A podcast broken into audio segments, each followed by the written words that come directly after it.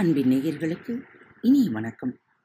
இன்று உங்களை முன்னேற்ற உங்களுக்கான அந்த ஐந்து நிமிட மணித்துளிகள் இதோ உங்களுக்காக.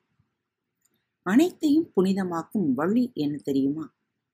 என் மன்னரும் கடவுளுமான தாங்கள் எல்லாவற்றிலும் தங்களையே காண எனக்கு கற்பியுங்கள். நான் எதை செய்தாலும் தங்களுக்காகவே செய்ததாய் இருக்க வேண்டும். இந்த விதியை கொண்ட ஒரு ஊழியனுக்கு அடிமைத்தனம் கூட தெய்வத்தன்மை பெரியதாகி விடுகிறது. தங்களுடைய சட்டங்களுக்கு உட்பட்டவனாக எண்ணி யார் ஒரு அறையை சுத்தம் செய்கிறானோ அவனும் அவனது அந்த செயலும் அந்த அறையும் புனிதமாகின்றன. ஒரு வேலை தெய்வீகமாவது இப்படித்தான். வேலையை வேலையாக எண்ணி செய்பவன் விரைவில் சோர்வடைகிறான் கூலியோடு எல்லாம் முடிந்து விடுகிறது. வேலையை எந்திரத்தனமாக செய்வதால் அதில் சிறப்புத்தன்மை சேராது. ஆனால் இறைவன் விதித்ததென்று உணர்ந்து செய்தால் அவன் ஆனந்தமாய் பெருமிதமாய் செய்கிறான்.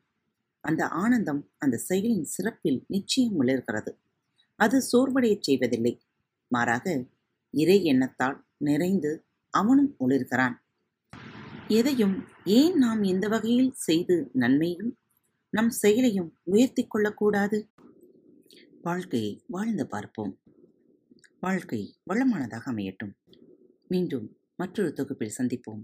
நன்றி வணக்கம். வணக்கம் நேயர்களே. திருக்குறள் வழிகளி பக்கத்தை சப்ஸ்கிரைப் செய்யாதவர்கள் சப்ஸ்கிரைப் செய்து கொள்ளுங்கள். ஃபேவரட் பட்டனை அழுத்த மறக்காதீர்கள். உங்களது கருத்துக்களை மெசேஜ் பாக்ஸில் ரெக்கார்ட் செய்தோ அல்லது இமெயில் முகவரியிலோ தெரிவியுங்கள். மீண்டும் சந்திப்போம். நன்றி வணக்கம்.